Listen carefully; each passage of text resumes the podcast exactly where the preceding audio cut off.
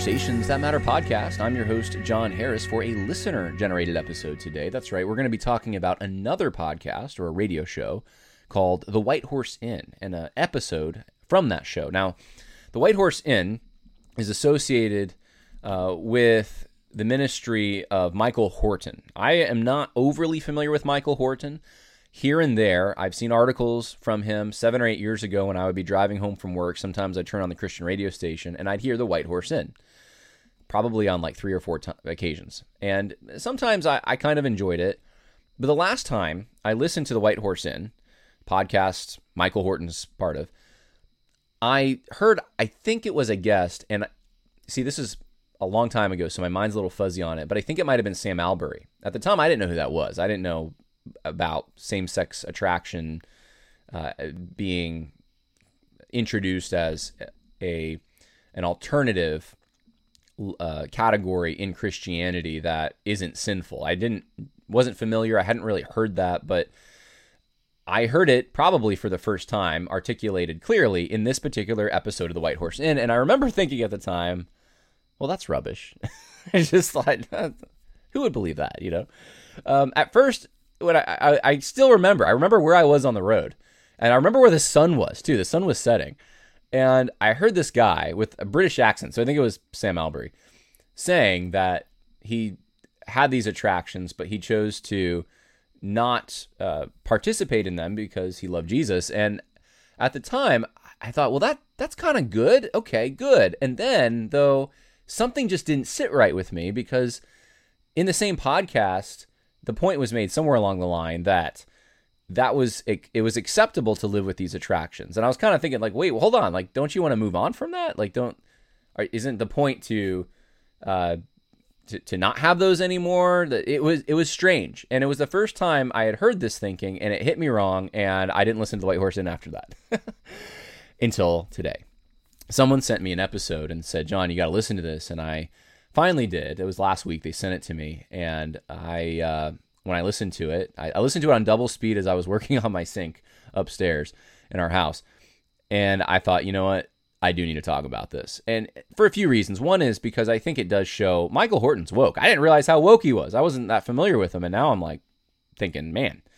Um, the other thing is there are some issues brought up that I think are important, and I want you to think critically about them, those who are listening in this audience, because I have a feeling that they are not addressed. It's not a feeling. I know they're not addressed directly by most theological conservatives who are concerned about social justice. These are issues that tend to be dodged uh, to some extent, in my opinion. Um, they're not faced directly. And so uh, at least some of the issues that are going to be brought up. And so that's one of the reasons I want to go over this particular podcast. It's 38 minutes long. I don't know if we'll get through the whole thing, but hopefully we'll get through enough of it.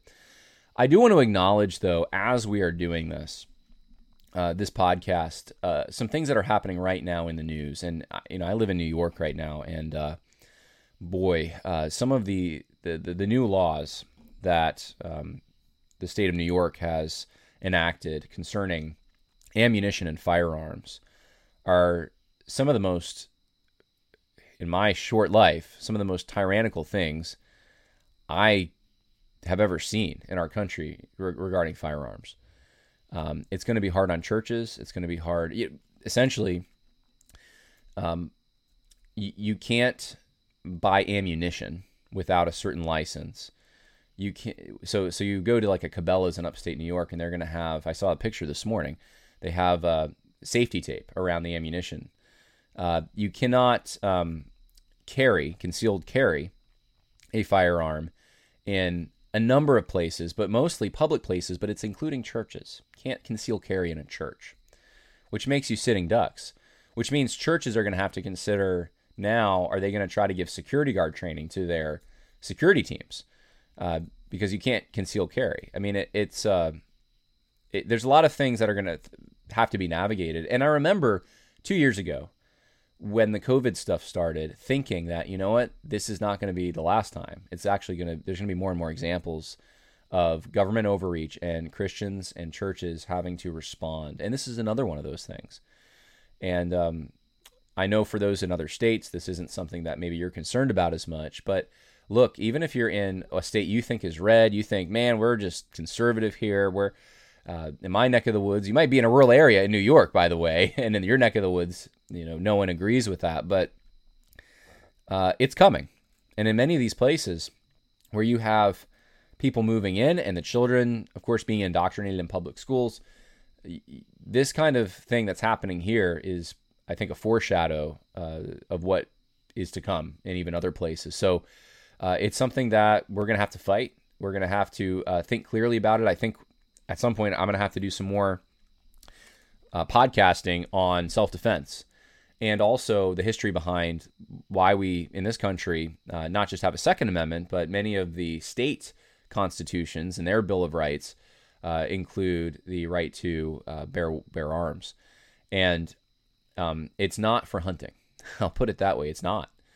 So, anyway, um, that's that's happening right now in real time where I'm at, and I don't sugarcoat things on this podcast. I mean there's plenty uh, to be thankful for, but there there's a lot of stuff going on that's not good, and that's one of them. Another thing is, um, as I'm uh, recording this right now, there is a, sure there was I'm not sure where what the status is right this second, but there um, there was a shooter.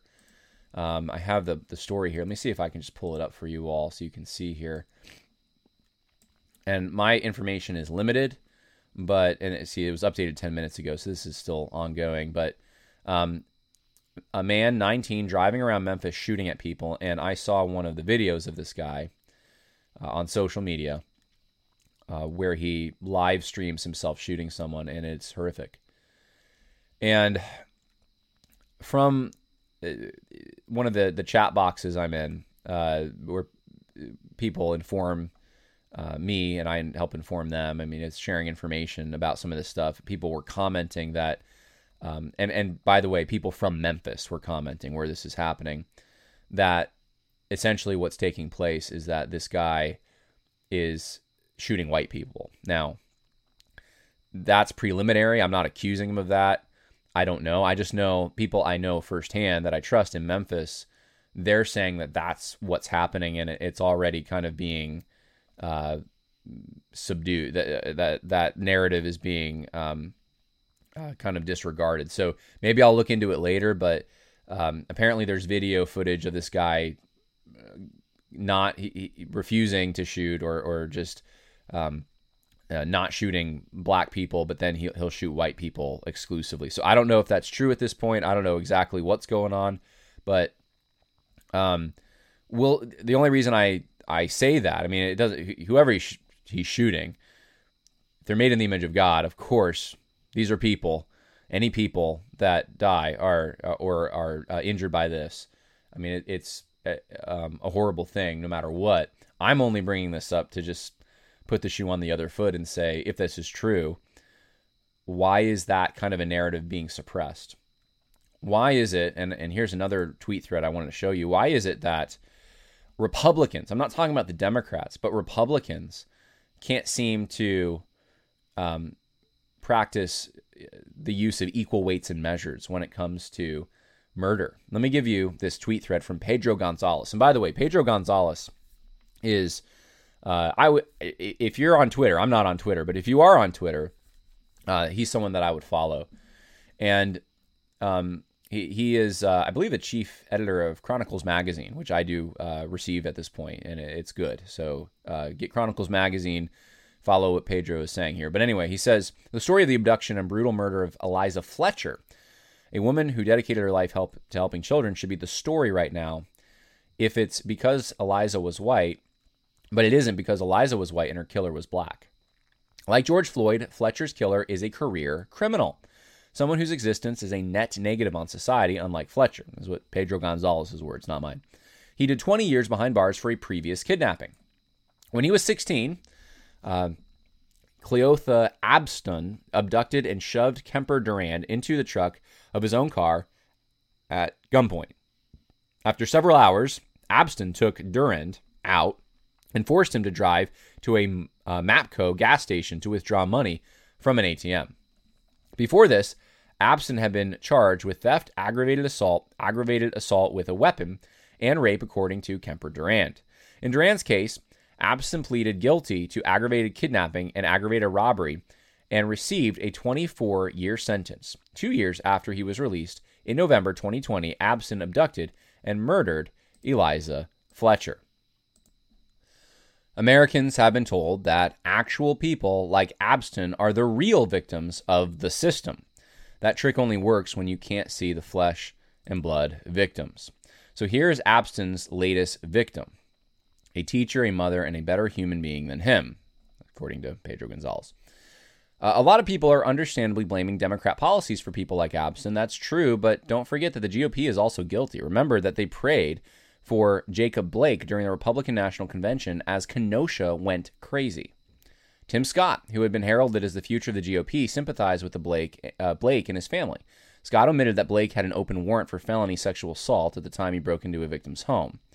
Here is who Republicans said a prayer for during uh, day two of the RNC. So he's putting Jacob Blake up there and talking about his criminal uh, record and stuff. Uh, there isn't much difference between Jacob Blake, George Floyd, and Abston. But that hasn't stopped Republicans from pushing moderate Democrat crime policies founded on flawed studies about recidivism, which means essentially that term is referring to uh, criminals that repeat, they're repeat offenders. See the First Step Act, a gift to people like Abston, pushed by Brooke Rollins and people who went to form uh, AI or A1 policy. It was predicted on the idea that hardened criminal criminals can be rehabilitated through anti recidivism programs. We can t- uh, change people like Abston by having them wash dogs in prison. Of course, you know, historically, you can you can see this all playing out when you go from you know prisons to now what do they call them now i think it's uh, i mean in my lifetime they've been called correctional facilities where, where i live uh, i don't even know what they're called now because um, I heard that correctional facilities is also too harsh now, so I don't know what the new word is. Uh, but a first of its kind, decade long study by the U.S. Sentencing Commission, released in June 2022, exploded the argument used by Republicans and Democrats to promote jailbreak policies. It found no stati- statistical significant difference in the likelihood of recidivism among offenders who participated in occupational educational programs or federal prison industries compared to offenders who did not participate in the programs. In other words, these these policies that say, well, if you get a part, part become um, a participant in, in some of these uh, these programs, it doesn't decrease the likelihood that you will repeat a crime. The state of the U.S. right now uh, is that both parties, to some degree or another, sympathize more with Eliza Fletcher's killer than they do all the future Eliza Fletchers. Because we have decided that certain groups are sacred people, this is the, the thing that caught my eye because we have decided that certain groups are sacred people beyond reproach and discussion. Eliza Fletcher is in the news right now because she was also a billionaire heiress. Um, the media will try to forget her soon in a way that it never did and never will with George Floyd. Again, it's not just Democrats. Here's Brooke Rollins bragging in a Fox News op ed about closing eight prisons in Texas through her efforts in Texas before she helped push the First Step Act in the Trump White House. No, um, let's see here. And, and, and the thread goes on, and, and he added here, uh, going to add another example to this thread that is similar to the Fletcher case, Reagan uh, Delaney Tokes or Tokes. Uh, and I'm not. Oh, he adds more. Okay, I don't. I haven't read this whole thread. Um, so apparently, this is a very similar situation, and, and he talks about that, and it, it just goes on and on. I mean, he talks about what happened with Darrell Brooks uh, when he killed six people in um, uh, where was that Wisconsin I think, and had his bail set to 500 bucks. And uh, let's see, what was that? Oh yeah, right. I remember that now. Um, it, this is what Pedro says. Pedro Gonzalez. Remember that Darrell Brooks killed six people and wounded more than 60 in uh, uh, Waukesha because of soft on crime prosecutors and jailbreak policies. He shot his nephew in July 2020 over an old cell phone and had his bail set to 500 three weeks before the killings. Brooke was scheduled for a plea and sentencing hearing related to the 2020 incident. On the day of that hearing, he had posted bail for a different violent crime despite being flagged as a high risk. The top prosecutor in Milwaukee admitted Brooks' bail had been set inappropriately low, which is partially why he was able to kill. Now, you know, this this whole thing is that there's a term that is coming to my mind right now as I read this and think about what's going on on the streets uh, in some of our cities right now. And it's it's a term I believe Sam Francis coined called anarcho tyranny. Anarcho tyranny. And that's a term that we're probably going to have to get more familiar with. Because as I as I sit here in the state of New York, uh, as I live in this state, people are not allowed to defend themselves. In fact, if they do, uh, I mean, there's so many things about these this new these, these new gun laws that are so terrible, uh, and I, I don't want to get into all of them right now, but you are the one that's going to be liable if you are. Um, in fact, we had to talk to. Um, I, I heard on Sunday, I overheard one of the leaders at my church talking to one of the guys who does evangelism, and basically says, "Look, you can't carry when you're doing evangelism now, because if you do, and something goes down and you have a firearm with you and you're approaching someone, let's say, to witness to them, uh, that you're you're going to be seen under the new laws apparently as the aggressor, and you it, it's almost impossible to defend yourself legally. So law-abiding citizens trying to defend their families, trying to defend themselves, they are now the criminals, right? This is anarcho tyranny. They're the criminals. So that's the tyranny part. The anarchy part is this, is this stuff. And, and again, the state I live in, uh, you you don't have to show back up for bail. So it's you get a court date. It, it's ridiculous, and it's caused all kinds of problems. Crime's gone up, and it's going up in many of these uh, our cities across the country because of policies like this. And guess what? These policies are a lot different than the, the laws that God gave to the children of Israel about how to handle capital offenses. And the law of God is considered very harsh by modern man. But the law of God is, actually the thing that we are getting away from. Uh, we are we are moving from um, harsh penalties for for evil crimes, capital offenses, to being soft on them, and we're doing it with the logic, with with this understanding that uh, if we are harsh or we um, uh, if we are hard on crime somehow, it's racist essentially, and and and police are racist, and and and so you have on the one hand, law-abiding citizens can't really do much to defend themselves. They're looked on with suspicion as criminals.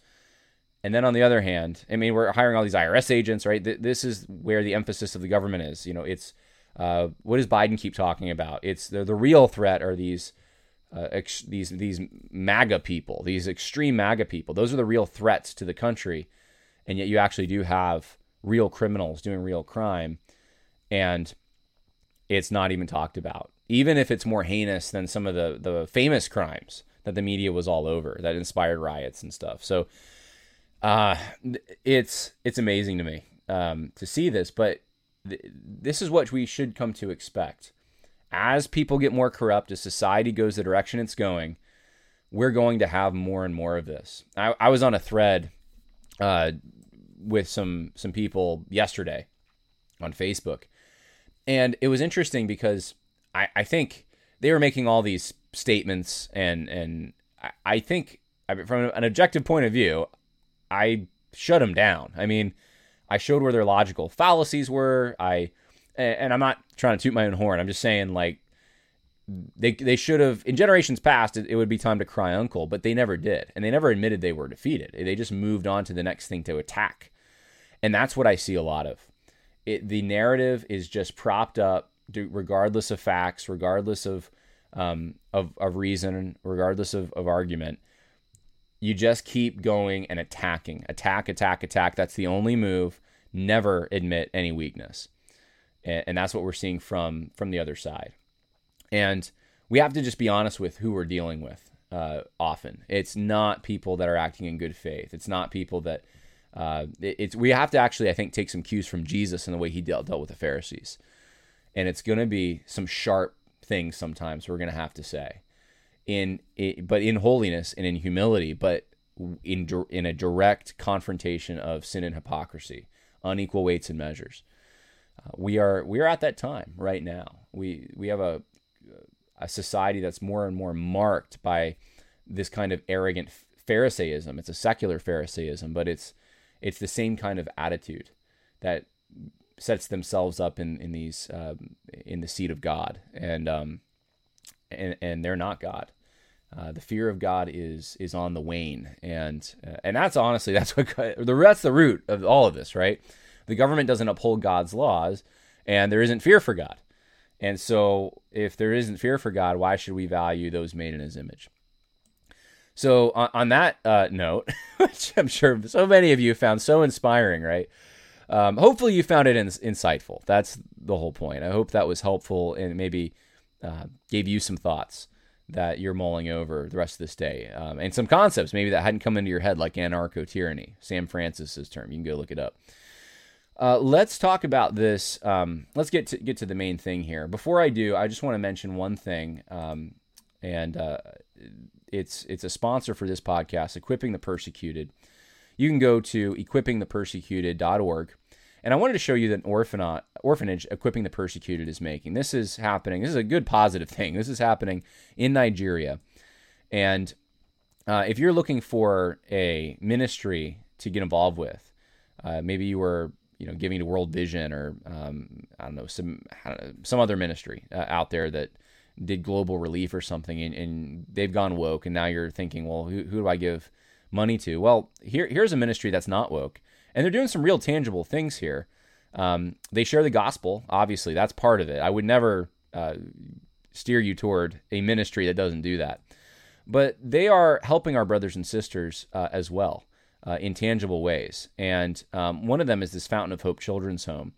So here's some pictures of it and some videos of them uh, making it. I mean, these many of you on this podcast have donated equipping the persecuted, so you're part of this.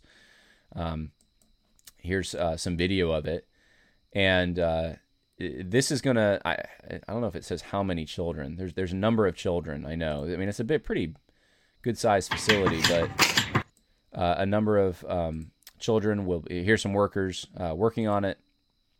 Here's inside. Here's some of the progress, and and many pictures, which is awesome. So, uh, I don't know if it says how many, but it's about three hundred thousand dollars to make this. Oh, it does say it houses up to fifty little ones, fifty children. So. Um, they're in progress. If you want to partner with them, go to equippingthepersecuted.org. Check it out and uh, and be part of what's what God is doing and what you can be part of uh, doing to help your brothers and sisters around the world. So, that being said, let's get into the meat of the podcast. We're going to talk about uh, this particular uh, podcast by the White Horse Inn, uh, Michael Horton, and let's start. Uh, let's get into it a little bit. Vision to suppress and deceive oneself Five centuries ago, in taverns and public houses across Europe, the masses would gather for discussion and debate over the latest ideas sweeping the land. From one such meeting place, a small Cambridge inn called the White Horse, the Reformation came to the English speaking world. Carrying on the tradition, welcome to the White Horse Inn. What does the church fear? We are ending our August series on fear, looking at Mike Horton's new book, Recovering Our Sanity. And Gallup and Pew has done some research, and they have revealed the two major reasons why people are leaving the church. The word for this is actually called de-churching, and it is an important topic because the numbers indicate a significant problem. And the two numbers are politics and hypocrisy. I'm going to read to you from page 251 of Recovering Our Sanity. In line with Gallup and Pew, the authors of The Secular Surge note that 30 years ago, the percentage of Americans identifying as having no religious affiliation was 1 in 20. Now it is 1 in 4 and growing, and politics plays a large role in this. They don't need to hear more political pronouncements from pastors, but a richer, fuller, and more biblical, grounded faith that can inform their pilgrimage in the world. And then with regard to hypocrisy, some young people have left the church because they've rejected God's law and gospel, but others have left because they have been scolded for sins they struggle with while reading the sordid headlines about Christian leaders who preached one thing and practiced another. A fair number have seen their own pastor fall into sin and his protectors cover up the evidence. In this episode, we will be exploring the question what does the church fear? And we'll reflect on the importance of communities and institutions in answering that question. Welcome to White Horse Inn. For this conversation is the author and our friend Michael Horton, who is a theology professor at Westminster Seminary, California, and Bob Hiller, senior pastor of Community Lutheran Church. And my name is Justin Holcomb. I am an Episcopal minister and a seminary professor. Let me stop there and just ask you the question, pitch it to you. What is the church fear? What is the church fear? What do you think? Uh, Christians in general that call them people call themselves Christians throughout the United States. What do they fear? maybe the government, maybe not being thought of as uh, equitable, inclusive, and diverse. I don't know. I mean, that's what I would think. That that's what I see. But what do they fear? Um, it's the whole setup of this is asking a question: Why do young people? Why are they leaving churches? What's the deal? And this is a question that has been asked since I was a wee little lad. this really has this question hasn't ever stopped been asking, and it's funny to me how over time the answers to this change. Uh, you can already see that there's a, a signal in this particular podcast that it has to do with pastors being too political. And, it, and you're going to find out it's on the right end of the spectrum. They're too political, and that's why people are leaving. That's that's one of the problems. Uh, when I was younger, you would often hear that the reason people are leaving the church is because, um, and, and, I think this was mentioned as well, but they they sensed hypocrisy, or the reason they were leaving the church was because uh, it wasn't cool enough, that they didn't have the music that the young people liked and it was stuffy. And so we got to change our style of music and the way we dress around so that the young people will stick around, which of course that didn't work. Uh, over time, it's funny the same questions are asked, but the different answers are given. And I wonder whether or not uh, there's something more basic going on here. Uh, maybe the Bible could even shed some light on this that Uh, it's this and I'm not saying you you shouldn't look into sociological reasons for things, but ultimately the spiritual reality is when people leave the church, when they, you know they're not going to any church, they they've just they're not on any roster anywhere, they're gone. The blame ultimately, even if their church might be to blame, ultimately that's their decision, and that's actually a decision that they're making before God. That's a decision that they're making concerning Jesus because the church is his bride. That's a decision they're making to disobey Christ because he says to use your spiritual gifts and to uh, gather with the saints, not forsake the assembling. And so, if that decision is being made, then it's it's interesting to me how often it's laid at the feet of the church. So I just want to say that up front. I also want to say one other thing before we get into more of this. Um, it just dawned on me. Michael Horton is kind of the guy, the two kingdoms theology guy, but it's not the two king. It's not. It's not eternal versus temporal two kingdoms. The the uh, Protestant two kingdom theology. It's the Reformation or radical two kingdom theology of kind of uh, some people refer to it as a pietism that the government and the the, the civil realm and then the ecclesiastical realm or the church um, are so separate from one another that you that, that politics is essentially secular. So um, I know that about Michael Horton. There, there's like two things I know about Michael Horton. He had, I think, Sam Allberry on his podcast once, and um, oh, and I remember he too. He now, you know, my mind's being flooded with Michael Horton stuff. He's also the guy, if I'm not not mistaken, he wrote a piece. Oh, man, was it in Christianity Today? There was a piece that was going around in 20 uh, end of 2020, I think it was, after there was a rally uh, for uh, for Trump. Essentially, it was like a, but it was a, a, religious kind of rally. Michael Horton went like full, uh, just blast against it, and people were pointing out at the time his hypocrisy that he, um, how soft he was on what had happened uh, the previous summer. And so, anyway, I remember that about Michael Horton. But uh, many of you probably can fill me in on other things uh, that uh, the gaps that I don't know. But we're about to hear some woke stuff from Michael Horton. So fasten your seatbelts. Last episode, we focused on what individuals fear and how we size up the other individuals to dismiss or deal with them and play the blame game. But we want to focus and turn our attention more toward the institutions, the communities, and particularly the church. Sunday morning is the most segregated few hours. So let's start with that. Mike. Mm. Yeah, the two chapters on race and LGBT were the hardest for me to write because I was really struggling. Am I getting these statistics right? I can't believe this. I wept over the first set of statistics because I thought this is just painful. So I started out looking at Gallup, Pew, and other resources. There's a really good study that has been done that I quote quite a lot in this chapter showing that African American and white evangelical churches are not divided over doctrine. But we know white evangelicals are divided over doctrine amongst themselves.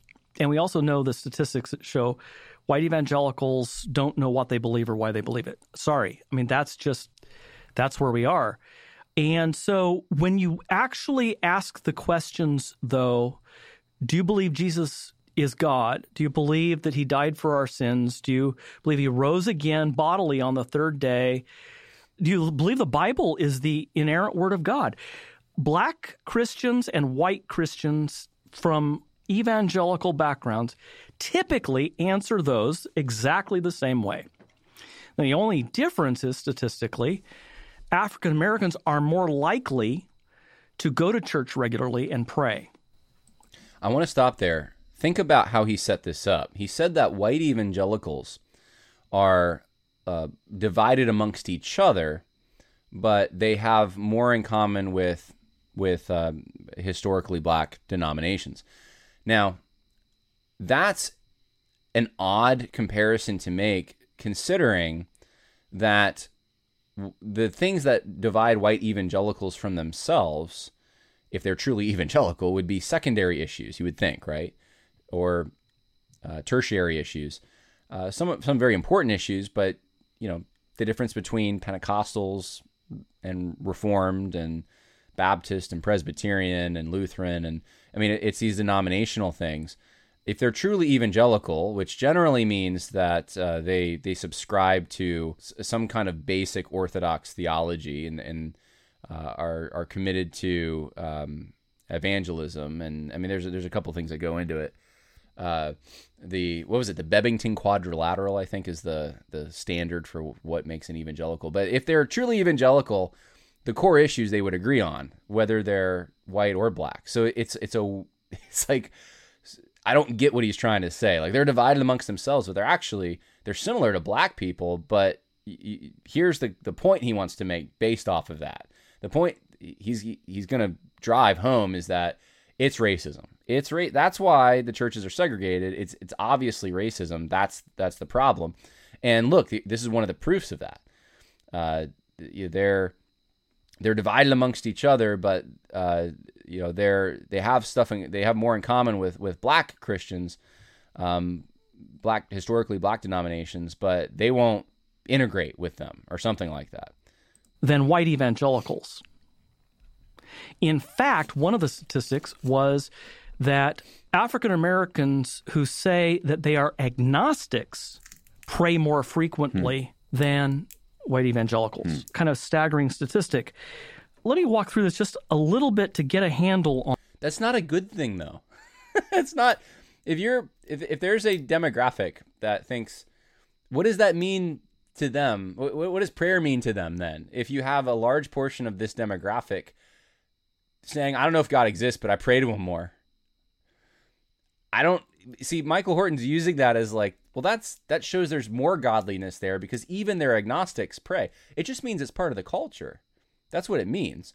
It I wouldn't say that's a sincere a sincere prayer if you're an agnostic who you're you're just going through a, a mental exercise at that point. Otherwise, it sounds like we're just talking in, in the abstract. Nearly 80% of African Americans self identify as Christian. Okay. Also, 77% of Latinos, 70% of whites. Okay. So the highest percentage in America, African Americans, 80%. Next, Latinos, 77%. And then whites, 70%. So the first thing we have to get out of our heads is that Christianity is a white thing. I, I, I don't want to stop this every two seconds, but it's hard for me because he keeps saying things that um, they're meant to drive home a point, which he's working toward, but they're so uh, they're so incomplete and, and in some ways unhelpful. For, for example, the stat he just uh, threw out there. See, black people are more godly. That's really what he's that's that's what he's saying. Like, look, even their agnostics pray more. I mean, they're even more Christian than than the white white people. You know, uh, the white churches, whatever that is, white evangelicals. Uh, you know, they have higher percentage of Christians. Now, I, I'm I'm curious though how this breaks down. We live in a huge country that's very diverse. And white people, I mean, if you're, you're, talking about quote unquote white people, you're talking about people from all over Europe that came here in, in different um, immigration waves and are in different cultures in different parts of the country. If you're talking about people from the South who are white, then you're talking about a much larger percentage of uh, professing Christians. If you incorporate all the New Englanders in there, right, and the Pacific Northwesterners in there, you're not going to get the same percentage. Uh, historically, black people uh, have uh, been, uh, well, they still live in the South, and many who have left the South, though, still um, are not many generations removed from that. So there's there's a regional thing too that may make sense of some of these things that Michael Horton doesn't even mention. It's just it's so uh, it, it just it's so black and white. It's just there's white people, there's black people, there's all these these demographics, and it regionally wherever they are that that doesn't uh, see that that would to me that would be an interesting factor to to put in there, but I think he's not because he's got to bolster this point that black Christians are somehow superior in some way in America. 83% say they believe in God with absolute certainty compared with 61% of white Americans. Okay? 83% of African Americans say they believe in God with absolute certainty 61% of white Americans. More than half of African Americans attend church at least once a week, pray daily, and believe in God with absolute certainty, according to Pew. Even those who identify as unaffiliated are as likely to believe in God and to pray mm. as affiliated Protestants and Catholics. So the divide can't be religious. In an exit poll for an election. What do you, wait, hold on. Whoa. the what divide can't? The, so he's saying that it, it's it's kind of odd because the way they hold, they set this up is like, why are young people leaving the church?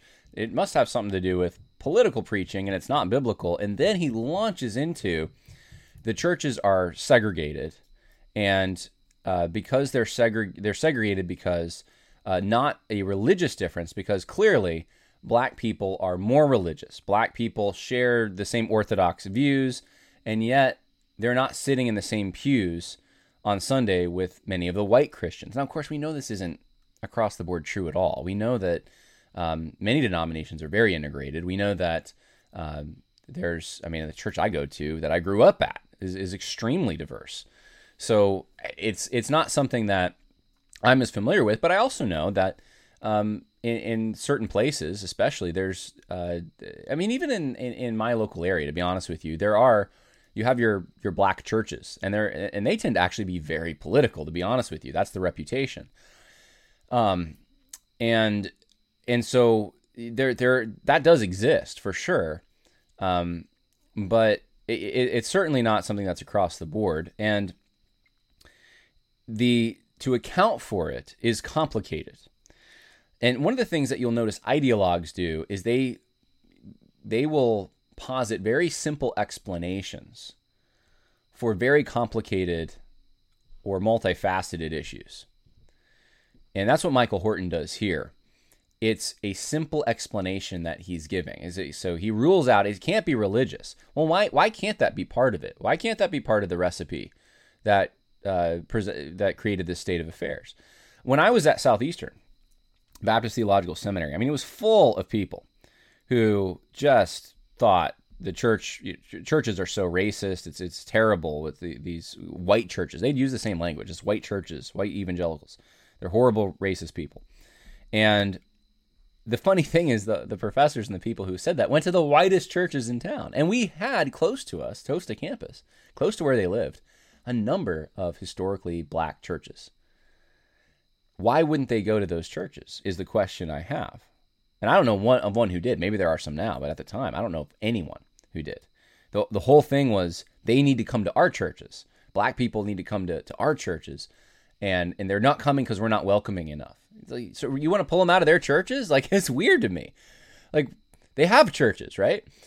Why won't you go there if, if you're so committed to diversity? Well, one of the things I knew was inhibiting it was that the local churches did not have the same theology and practice. Now, Michael Horton's saying, well, look, they, they, they answered all these, they believe the Bible's the word of God. They believe, you know, these. Well, let me give you an example of what I'm talking about here. Um, so here, here's an example, and, and I think he, he might get to this statistic. Well, here's Pew Research, all right, 2021.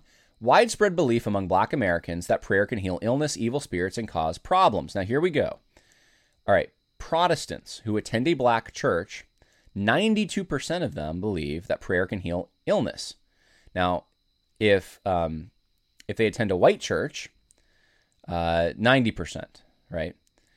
Uh, 81% believe that evil spirits can cause problems in a person's life. Those who uh, attend a black church, uh, 82%. Those so it goes through it. Now, now listen to this one.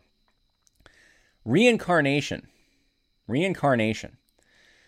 Okay, black Americans who believe in reincarnation of all black people, it's 39%. Of those who attend black churches, it is uh, it is 34%. Of those who attend white churches, 26%. Look at that drop. Here's another one. Prayers to ancestors can protect you. 30% of uh, black uh, Christians who attend a black church, 30% say, yes, prayers to ancestors can protect you. Those who attend a white church or other church, it's only 18%. Now, what makes sense of that?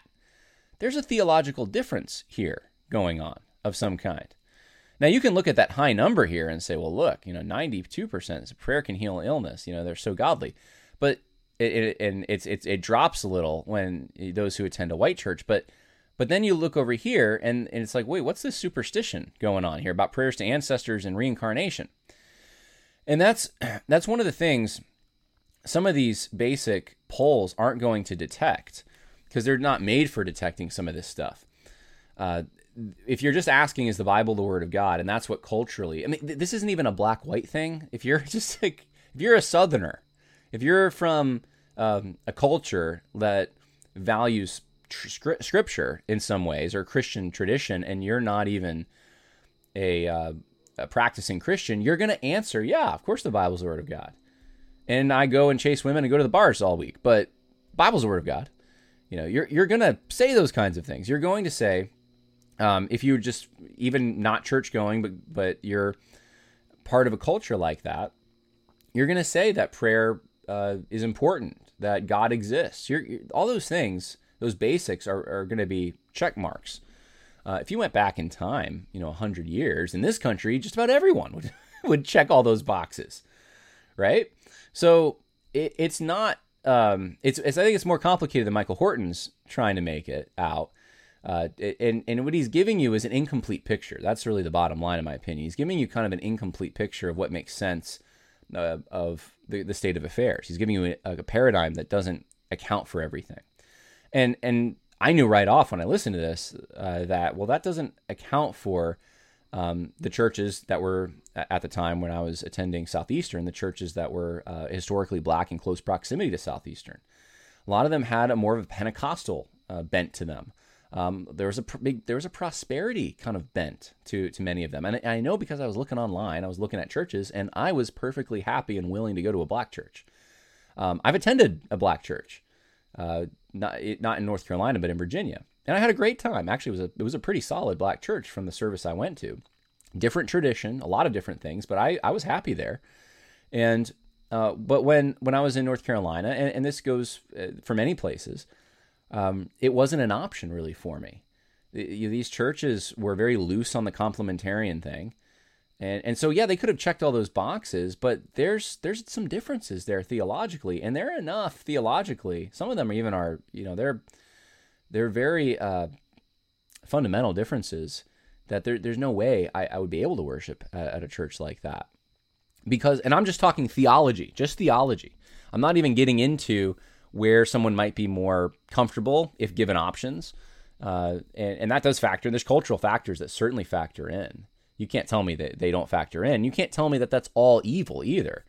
Uh, I, I, would not tell someone who just arrived here from another country, or even someone who's, let's say, been here, you know, generations, and you know, don't go to church with people, your family, and, and people that are part of your culture. You know, you go. We have a Chinese church down the road from the church I go to. You know, don't go to that church because you guys are all Chinese and you speak Chinese. You carry on that tradition.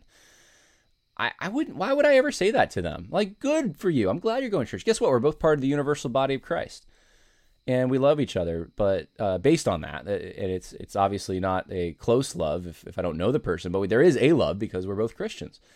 And um, if if they go to another church, that's perfectly fine. I, I would never try to dissuade them from that or tell them they're they're evil or they're doing something wrong or there's something bigoted about them because they choose to congregate with with people that are similar culturally. But we haven't even got, I'm not even getting into that. I'm just thinking theologically, I know that that wasn't an option when I was at Southeastern. And, and so Michael Horton just kind of breezes over that. Like, no, it's like they're all the same. it's like you, you check those boxes off. It, it's not the, theology doesn't factor into this apparently. Yeah, it does. Yeah, it does. Uh, so, anyways, let's. Uh, oh, it, you know, and there's other things too. I, I might as well just preemptively say this. Um, it took me like three seconds to just Google this stuff, and it came right up. But um, e- even if you check all those boxes, I believe in these basic Christian principles. Uh, black Americans, on a social issue here, uh, 46%, uh, uh, according to, and this is this isn't Christian; these are just Black Americans. Um, 46% believe abortion is morally acceptable. Uh, that uh, 32% believe it should be legal under um, uh, any circumstances. Uh, if you go to um, a, a, religiously this this broken down by religion according to Pew Research, check this out: white evangelical Protestant. 74% think abortion should be illegal. 74%. Only 24% think it should be legal. Go to black Protestant, okay? So white evangelical Protestant, 74%. Black Protestant, 28% think it should be legal, 66% think it should be legal. That's a huge difference. Why is it such a big difference? That's a very, very big difference. So there's things like that, and there's probably many others that aren't even pulled for that also factor into this kind of thing. You know, would you go to a church that the people attending and probably the pastor support abortion? Well, 66% of black Protestants do. So would you, you know, you can't tell me that's not a theological issue on some level. It's not just a social issue. So um, anyway, Michael Horton saying well, that's not theology. You know, what is it then? It's racism. That's got to be it. It's got to be the only factor. In Alabama, 76% of blacks self identified as born again or evangelical, compared with 72% of whites. And that's in Alabama. Okay. That's not a huge statistical difference. it's not a big. Di- yeah, and, and again, look, that, that actually proved the point I said earlier. He went to the South. He went to a southern state, Alabama, and he's like, look, the comparison. It's what do you say, seventy six to seventy two that claim to be evangelical. Seventy six percent of black people, seventy two percent of white people. It's not a big difference.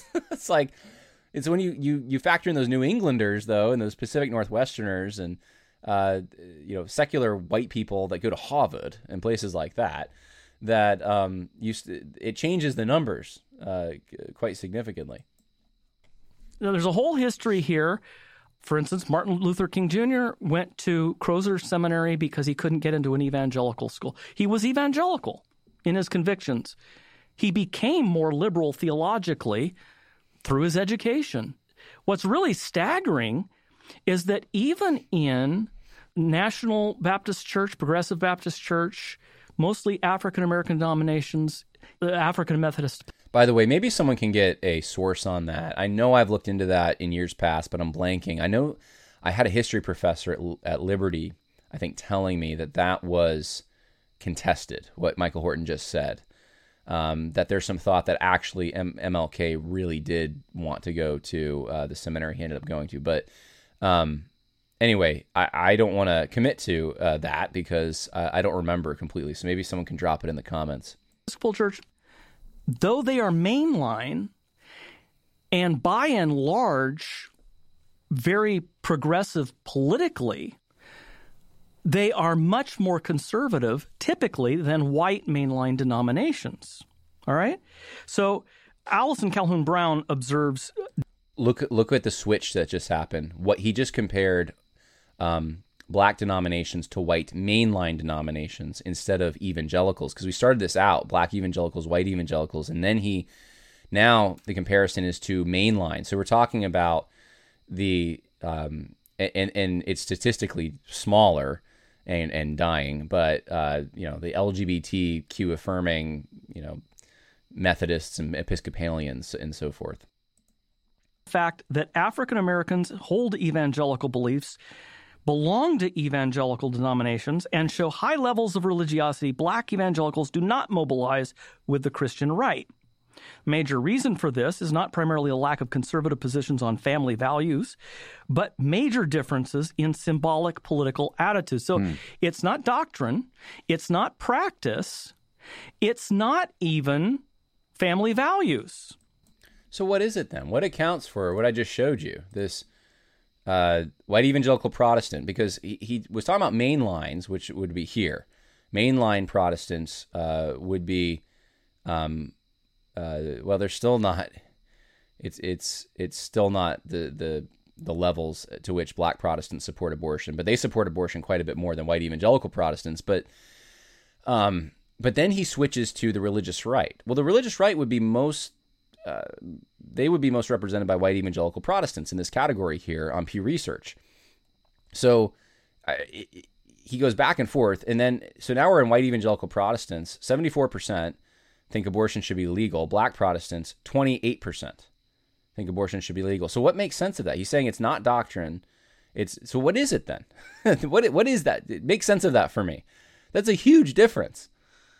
Um all right. So what is it? Well, you keep moving on. According to Pew, 42% of the members of historically black Protestant denominations believe abortion should be illegal in most, if not all, cases that is a lower percentage than evangelicals, who are at 63%, but higher than mainline, mostly white Protestants at 35%. Okay.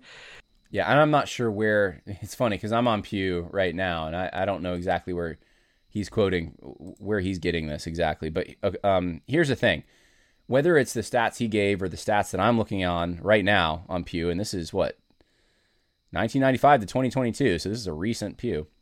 Uh, that's still a that's still a big difference. That's still a big difference. Across all religious groups in America, as in society generally, acceptance of homosexual behavior has grown significantly. Wait, hold on. Let let's go back here. Where are we at? Uh, Eight twenty seven. Let's go back here. I want to listen to this. Let's listen to this again. He just skips right over it. It's not even family values. Okay, so what is values. it? Well, you keep moving on. According to Pew, 42% of the members of historically black Protestant denominations believe abortion should be illegal. 42%. That's not even a majority. So it's not family values, but it's 42%, according to whatever he's citing. 42% uh, think abortion should be illegal. Okay, I'm not impressed by this. I don't know that this seems to be evidence against the point he's trying to make. In most, if not all cases. That is a lower percentage than evangelicals, who are at 63%. It's kind of a big difference. Even bigger if, if you're looking at the, the recent stuff that, that I'm looking at right here on Pew. Um, okay. All right. But higher than mainline, mostly white Protestants at 35%. Okay. Across all religious groups in America, as in society generally, acceptance of homosexual behavior has grown significantly since 2007, especially. In that year, 90% of evangelicals said their faith strongly discourages or forbids homosexuality. 90%. But in 2020, that number had fallen to 65% of evangelicals.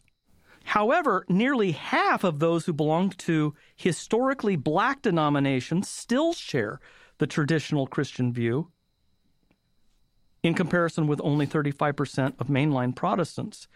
So, okay, so here's the question that I have. Um, okay, so it sounds like what what he's saying. It's still uh, over it, it, evangel white evangelicals, whatever that is.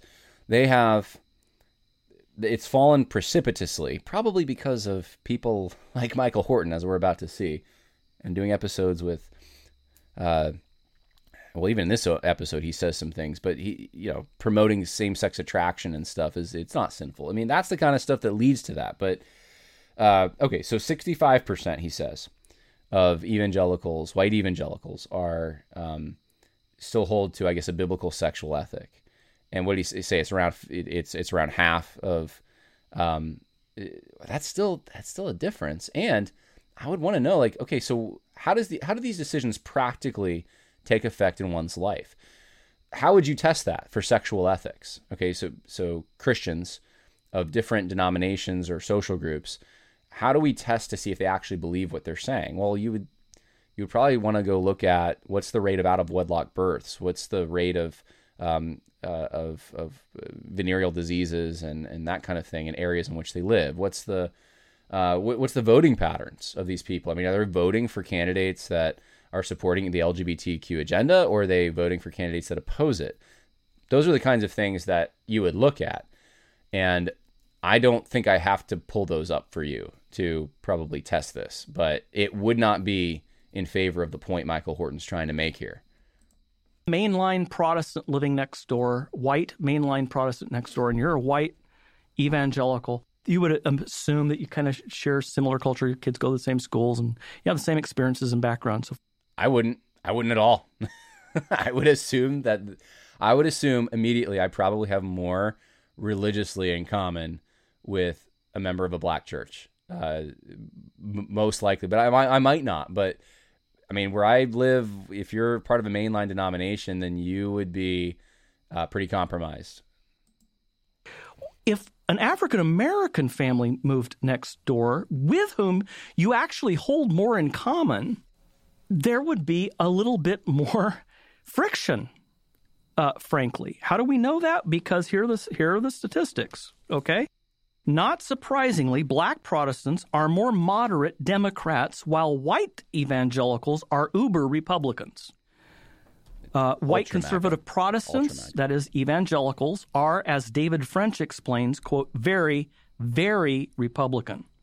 It's not about abortion and issues of sexuality and gender. Rather, they're uber Republican down the line. We're getting to the nub of it. White evangelical. Okay, so he's we're getting to the nub of it. So it's not about abortion. You, don't believe what your eyes just saw in those statistics. Don't believe the voting patterns. It's not about those social values. That's not what. That's not the difference. Here's here's the nub of it. Were more likely than any other demographic group, seventy percent, to say that recent police shootings of black men quote are isolated events rather than part of a pattern. Negative attitudes toward interracial marriage have plummeted since 1967 when it was made legal in the U.S. That wasn't that long ago.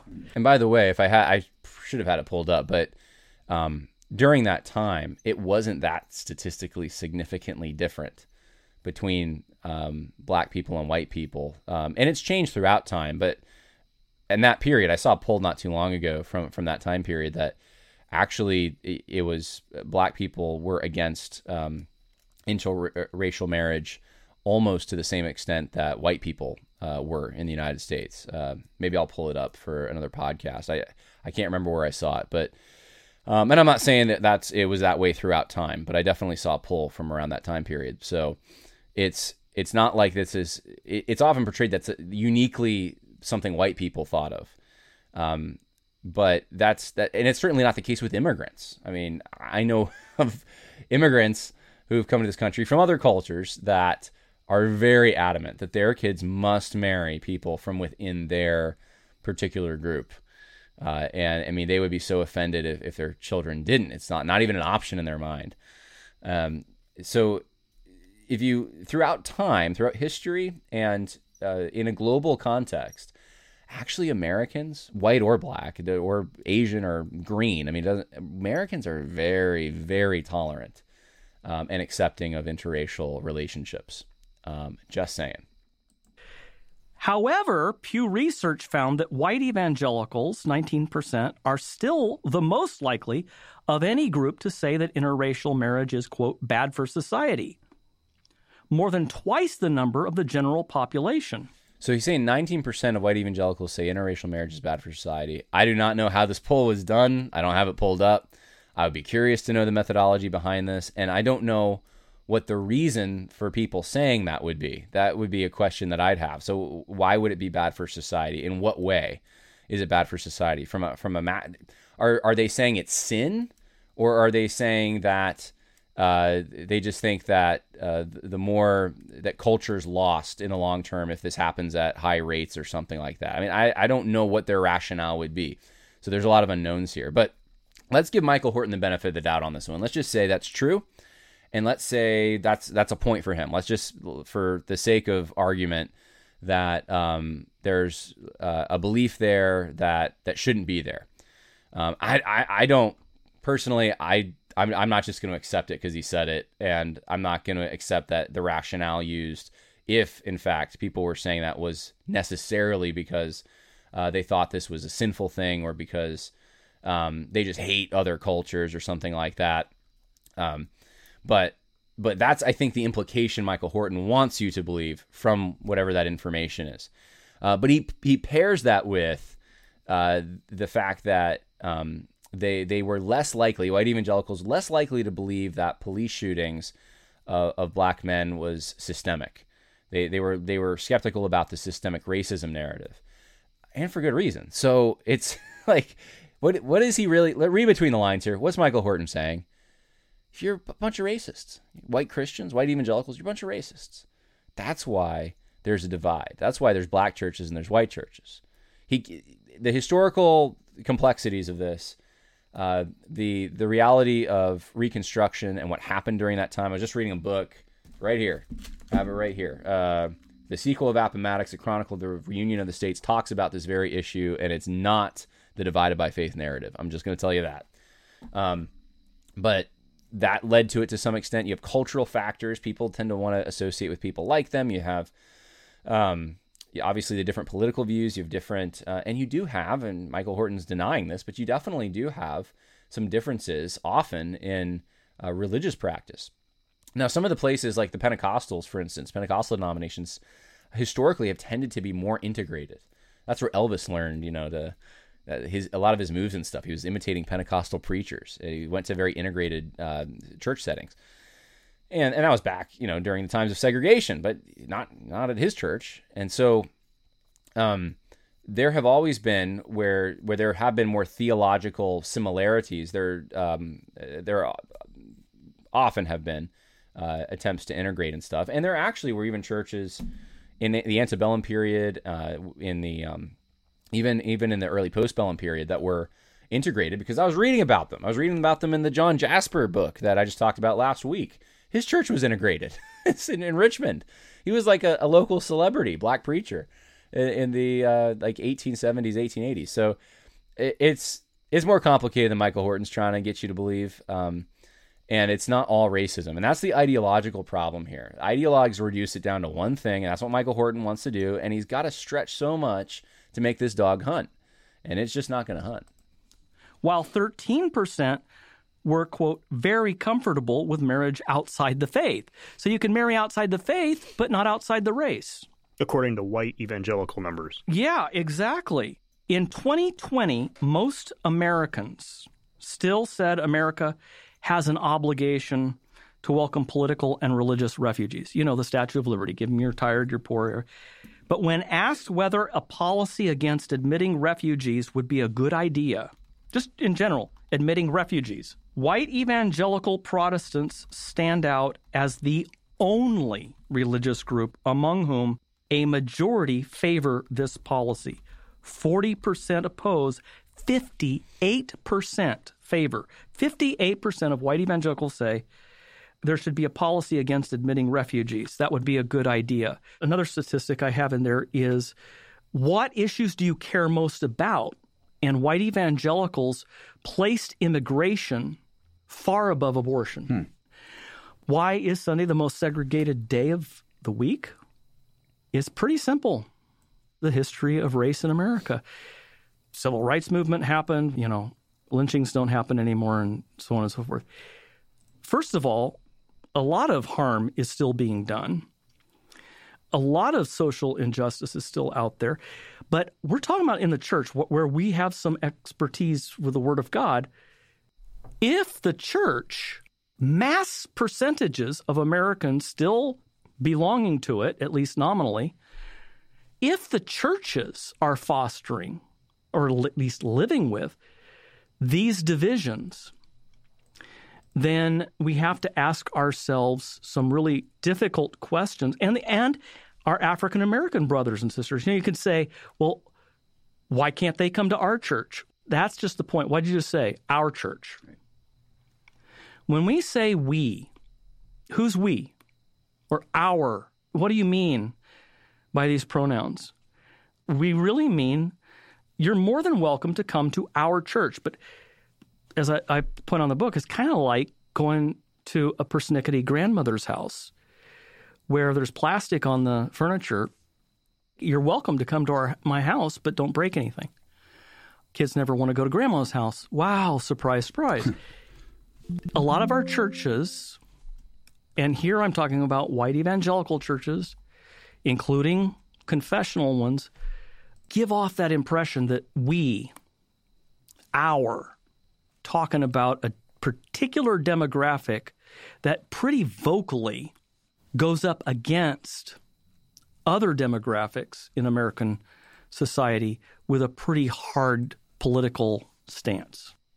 What's nerve Okay, we're going to stop right there. You, you got a big chunk. I'm not here to analyze every stat he threw out. I'm a bit skeptical of some of that, like evangelicals supporting immigration or, or caring about immigration more than abortion. I mean, I don't see evangelicals churches. I've never been in one that had their uh, anti-immigration Sunday, but I've been in plenty that had their pro-life Sunday.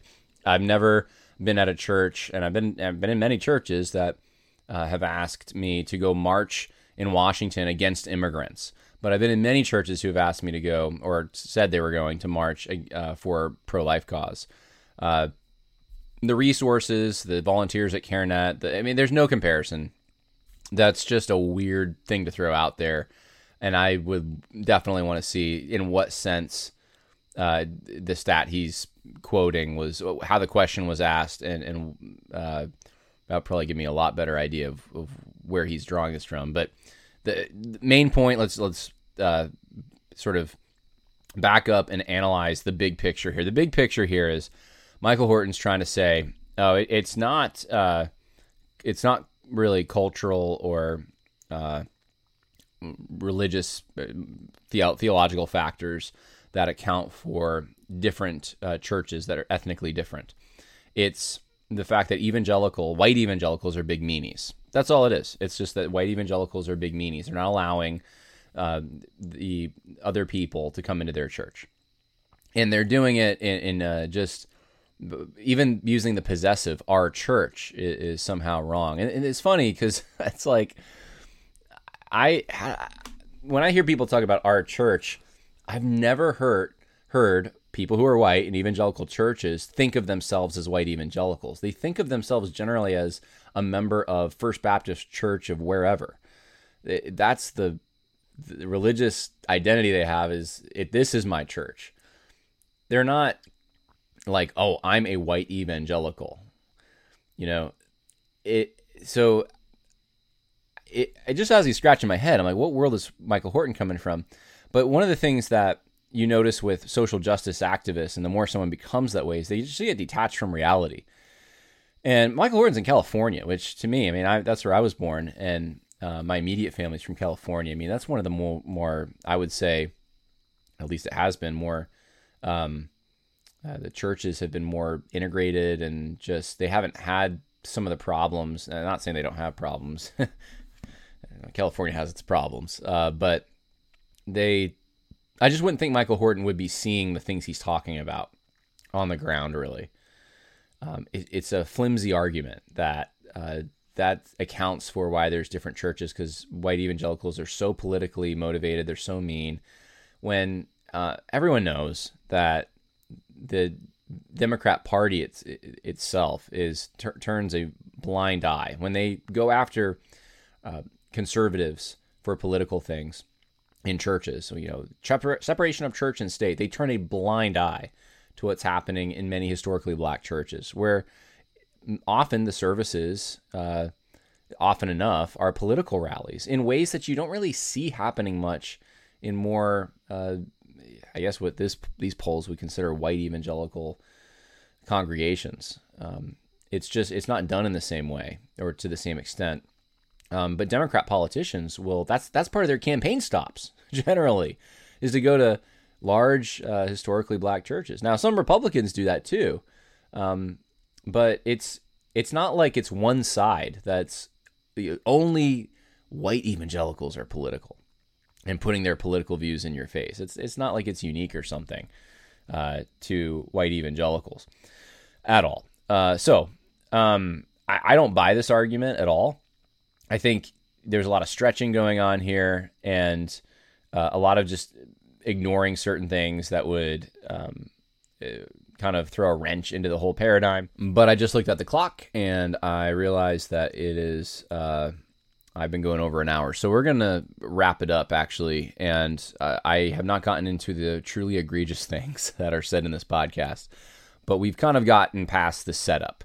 The setup is making white evangelicals feel guilty that they are the cause of a divide in the body of Christ that this is a sinful divide. This is uh, somehow this is against the gospel. This is against the church's mission, and and we are responsible for it if we happen to be white and evangelical uh, to some extent, because it's our group that is making politics a fundamental issue of division, and it's it's our group that's um, that that's uh, horribly uh, uh, racist because of uh, political views that the group holds to.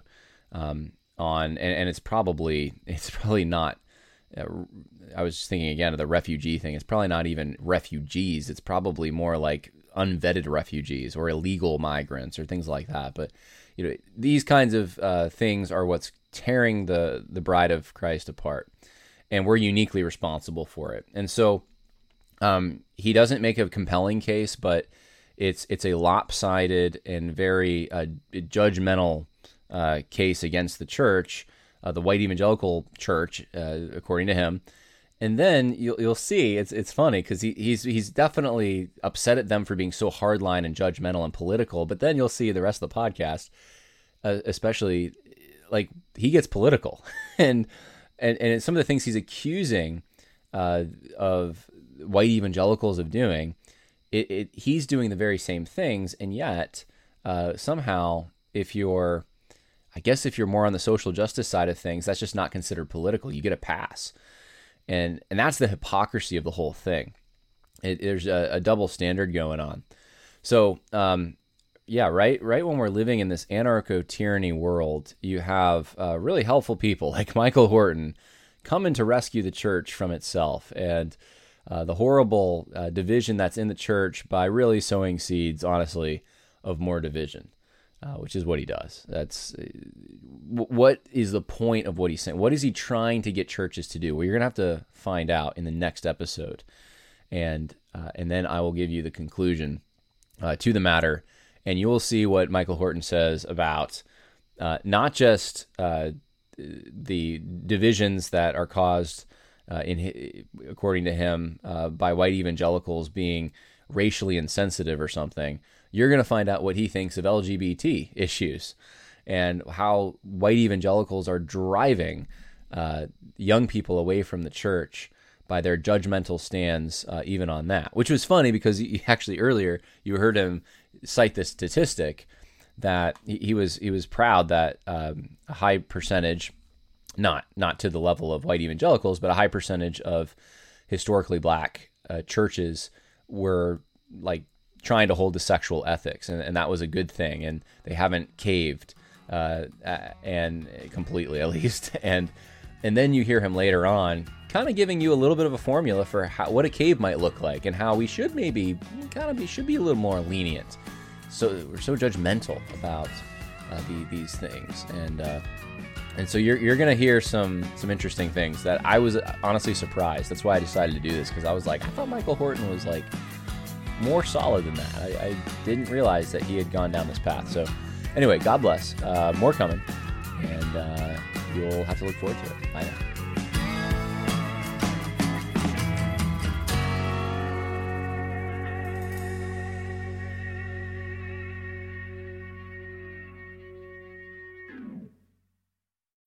When you need mealtime inspiration, it's worth shopping Kroger, where you'll find over 30,000 mouthwatering choices that excite your inner foodie. And no matter what tasty choice you make, you'll enjoy our everyday low prices, plus extra ways to save, like digital coupons worth over $600 each week. You can also save up to $1 off per gallon at the pump with fuel points. More savings and more inspiring flavors make shopping Kroger worth it every time. Kroger, fresh for everyone. Fuel restrictions apply. When you need mealtime inspiration, it's worth shopping Kroger, where you'll find over 30,000 mouthwatering choices that excite your inner foodie. And no matter what tasty choice you make, you'll enjoy our everyday low prices, plus extra ways to save, like digital coupons worth over $600 each week. You can also save up to $1 off per gallon at the pump with fuel points. More savings and more inspiring flavors make shopping Kroger worth it every time. Kroger, fresh for everyone. Fuel restrictions apply.